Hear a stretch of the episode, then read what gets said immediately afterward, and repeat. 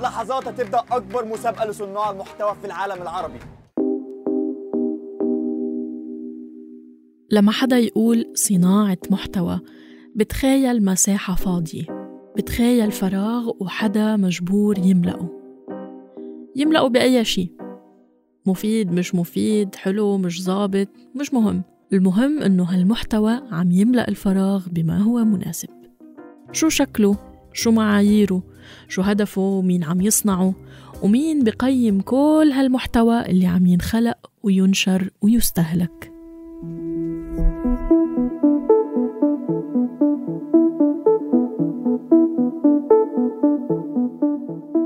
معكن رنا داوود وعم تسمعوا اندي ميديا بودكاست بيوثق المشهد الإعلامي المستقل بمنطقتنا من خلال دردشات مع عاملين بالمجال.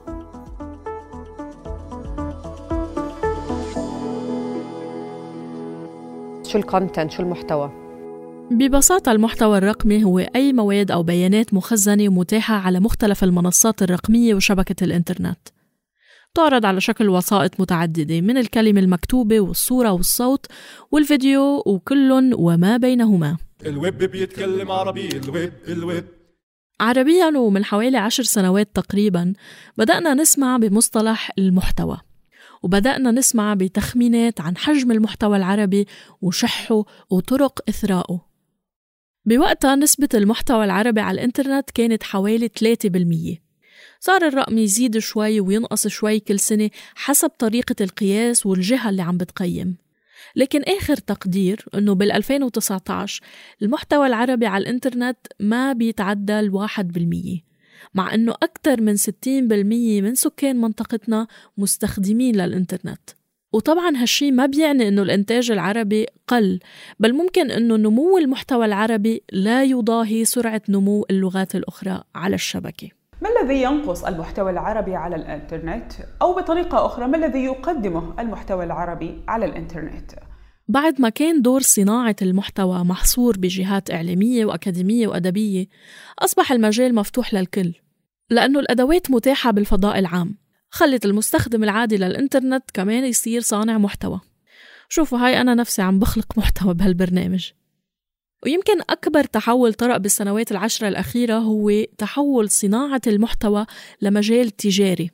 المحتوى صار سلعة والمعادلة تغيرت. وأكيد هالشي انعكس على الخط التحريري واستراتيجية المحتوى للمؤسسات الإعلامية والأساليب التقليدية بالتفكير ما عادت تنفع.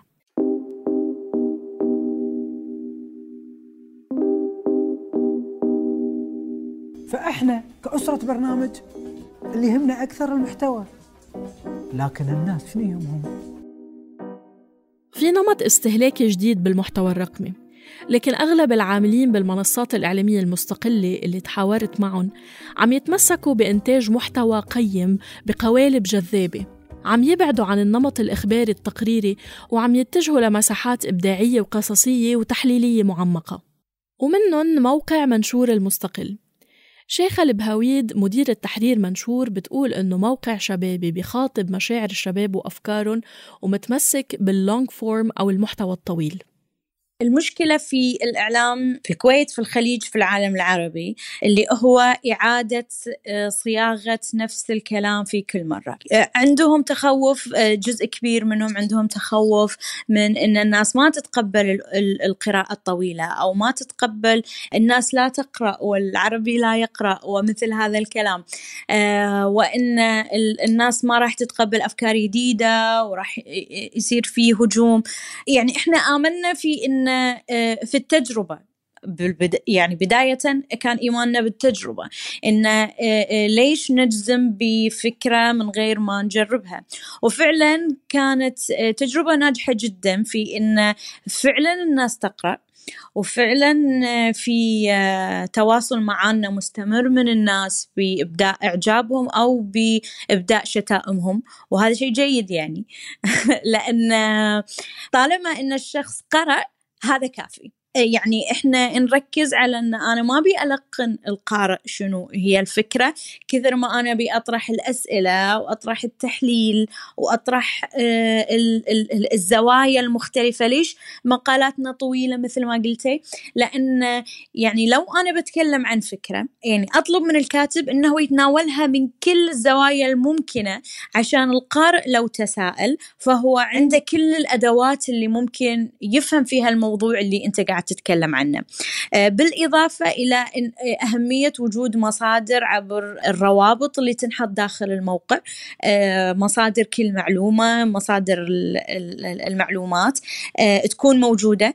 لأن هذه جودة المحتوى اللي نتكلم فيه مو بس متعلقة بأن القارئ لازم يقرأ منشور فقط ونعتبر إحنا الكتاب المقدس اللي لازم تأخذ منه الحقيقة. شيخة حكت لي إنه المحتوى المكتوب الطويل بيعطي هامش تفاعلي مع الجمهور لأنه العملية ما بتنتهي عند انتهاء قراءة المنشور. أنا أعطيك المصادر وأعطيك الأدوات وأعطيك الأسئلة وأنت المفروض تتأكد منها. أنا ممكن أكون غلط. أكيد في كثير من الأحيان يكون عندنا أشياء تسقط من من غير قصد. ففي أحيان كثيرة ناس تبعث لنا إن مثلا هذه معلومة غير صحيحة الدراسة اللي اللي موجودة في هذا المصدر آه، غير موثقة. أنا قاعد أضرب أمثلة مثلا آه، يعني مو مو مو حدث صار. آه، ف في هذه المواقف إحنا على طول آه، نتوجه إلى إعادة تعديل المحتوى ويعني آه، طبعا نشكر الشخص اللي نبهنا. إحنا نقدر جدا هذا التنبيه. يعني آه، الخطأ وارد جدا في حالة الحرص على المحتوى. النمط التحريري اللي بيتبناه منشور ملفت أيضا لأنه المحتوى لا يعتمد على نجومية المساهمين فيه مثل ما حكت لي شيخة وهو طبعا مش سهل. علما أنه عالم صناعة المحتوى محكوم بنجوم العصر أو المؤثرين والإنفلونسرز وحتى لو محتواهم ترويجي أو تسويقي فهن حتما منافسين للمحتوى الإعلامي لأنهم بيتبارزوا على اهتمامنا وأوقات تركيزنا. ما كان بالنسبة لنا مهم أن آه، محرر السياسي فلان أو المحرر المحرر صفحة المجتمع فلان ما كان مهم منو اللي قاعد يحرر منو اللي قاعد يدقق. مهم حتى آه، اسم الكاتب. طبعا نحترم كل الكتاب لكن يهمنا محتوى اللي يعطينا إياه الكاتب أكثر من اسمه أو شهرته أو اعتمادنا على من هو. آه، نحب أن إحنا نكون راضين على المحتوى أكثر من الكاتب نفسه. طيب هيدا المحتوى شو المفروض يكون شكله؟ شو صيغته؟ كيف مفروض يتقدم؟ ما في جواب ثابت لأنه المحتوى الرقمي متبدل ومحكوم بالقصة وحيثياتها وما فينا مثلا نقرر نعمل فيديو بس عشان المحتوى المرئي جاذب لازم نفكر بشو المفروض الفيديو يقول وكيف يقوله هيك بيشتغل ميجافون مثل ما حكالي جوناثان داغر يعني بفتكر إنه ولا مرة إنه في إنه هيك نقعد نقعد ونقرر formats آه، بس يعني كلها مبلشة من فكرة إنه نحن مش متمسكين كتير ب format معين. آه، ما عنا إنه قالب إنه آه هذا اللي بيمشي وخلص رح نضل فيه لأبد الأبدين. ووجودنا على فيسبوك وانستغرام و social media ونحن يعني الناس اللي بيشتغلوا بميجافون والقصص يعني القصص اللي نحن بنحبها ونحن ال content اللي نحن بنحبه كمان خلينا نفهم إنه ال content online لازم يتغير بسرعة ولازم يواكب الحدث. يعني ما بدنا نسيع الحدث بقلب format نحن عاملينه لفيديو. الفيديو بيتغير حتى يقدر يخبر الحدث بأحسن طريقة معينة آه، أو الرأي بطريقة معينة أو يشرح شو عم بيصير بأحسن طريقة.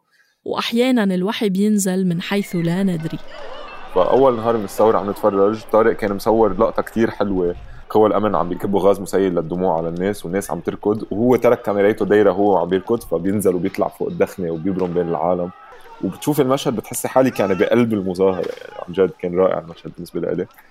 ف في ال creative director تبعنا جمال وال UX expert تبعنا كمان آه، جوزات وخالد وال team كانوا قاعدين عم يحضروا. so so they were like إنه هيدي كتير حلوة حرام حلوة لأنه مشهد بلش وما عم يخلص يعني إنه مثل كأنك هونيك فحرام نحن نكسره. آه بس نحن ما بنعمل هيك قصص بميجافون صار في هال debate. بعدين قلنا ليه ما بنعمل هيك قصص بميجافون؟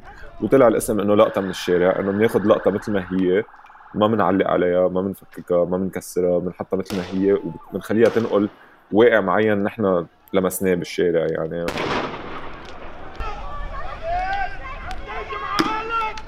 يا عيب شو عليك اللي ضربتك.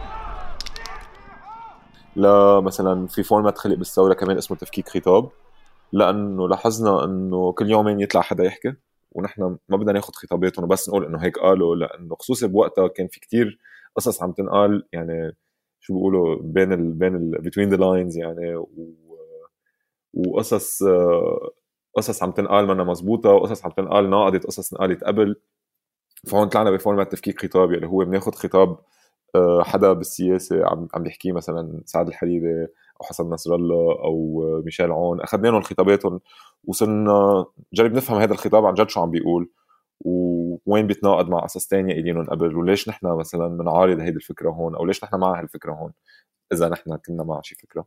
سو so هيدي خلقت من الثورة من حاجة بالثوره لأنه آه ما فينا ما نرد عليهم وما فينا بس ناخذهم مثل ما هن. واحدة من الأنماط الجديدة اللي بدأت تشق طريقها هو المحتوى الرقمي المسموع. حبيبنا البودكاست. مشهد البودكاست العربي بنمو ملحوظ بالسنوات الأخيرة ومشجع مثل ما بتقول شهد بني عودي المحررة والمعدة بشبكة Kerning Cultures للبودكاست. صراحة المشهد العام كتير مشجع وكتير مثير للاهتمام. يعني بحس إنه الناس بلشت تهتم بلشت تلتفت لهذا النوع من المحتوى.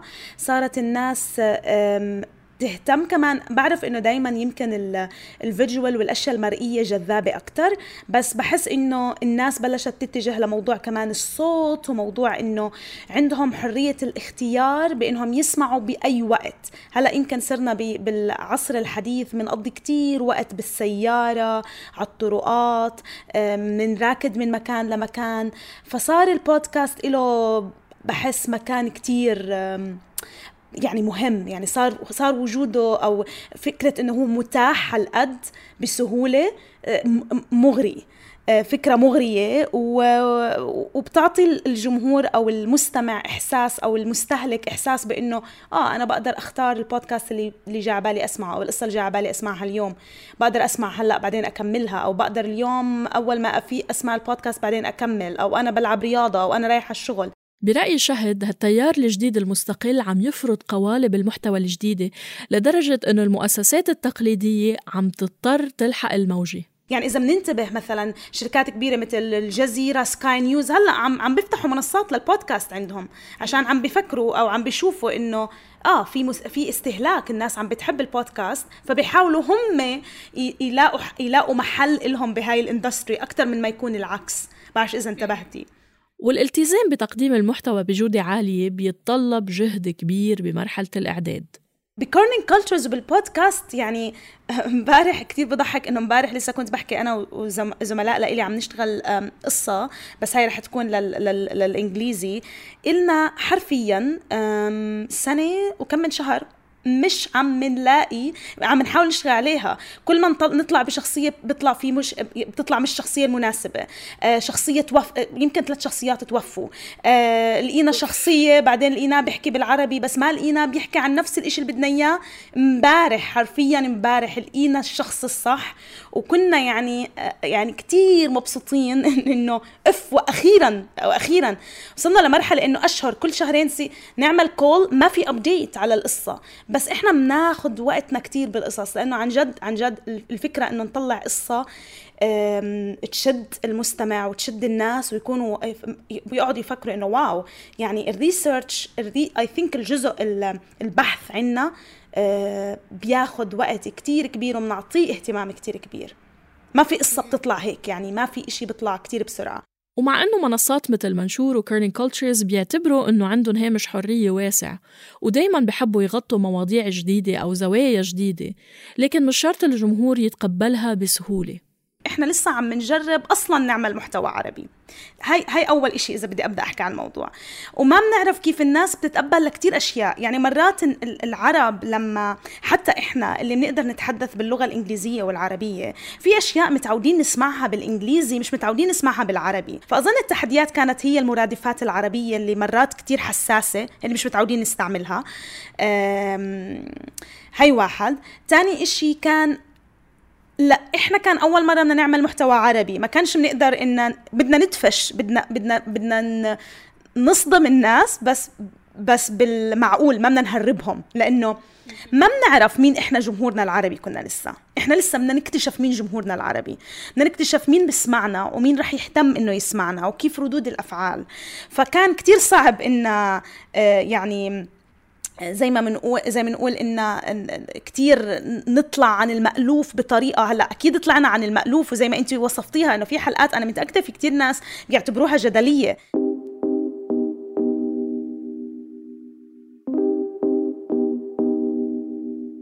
أكثر تعبير مستهلك بعالم صناعة المحتوى هو content is king أو المحتوى هو الملك أو الأساس. بس بهاي المعادلة كمان الفورمات أو الصيغة إلى وزن.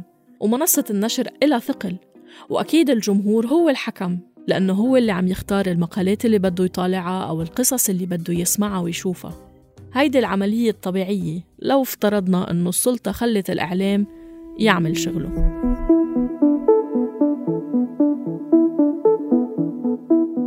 انتظروا إندي ميديا بالحلقة الجاي لنناقش الرقابة على المؤسسات الإعلامية المستقلة بالعالم العربي. كنت معكم بالإعداد والتقديم أنا رنا داوود ومن المونتاج أندوني حنا. هيدا البودكاست نتاج تعاون بين صوت وانكفاضة.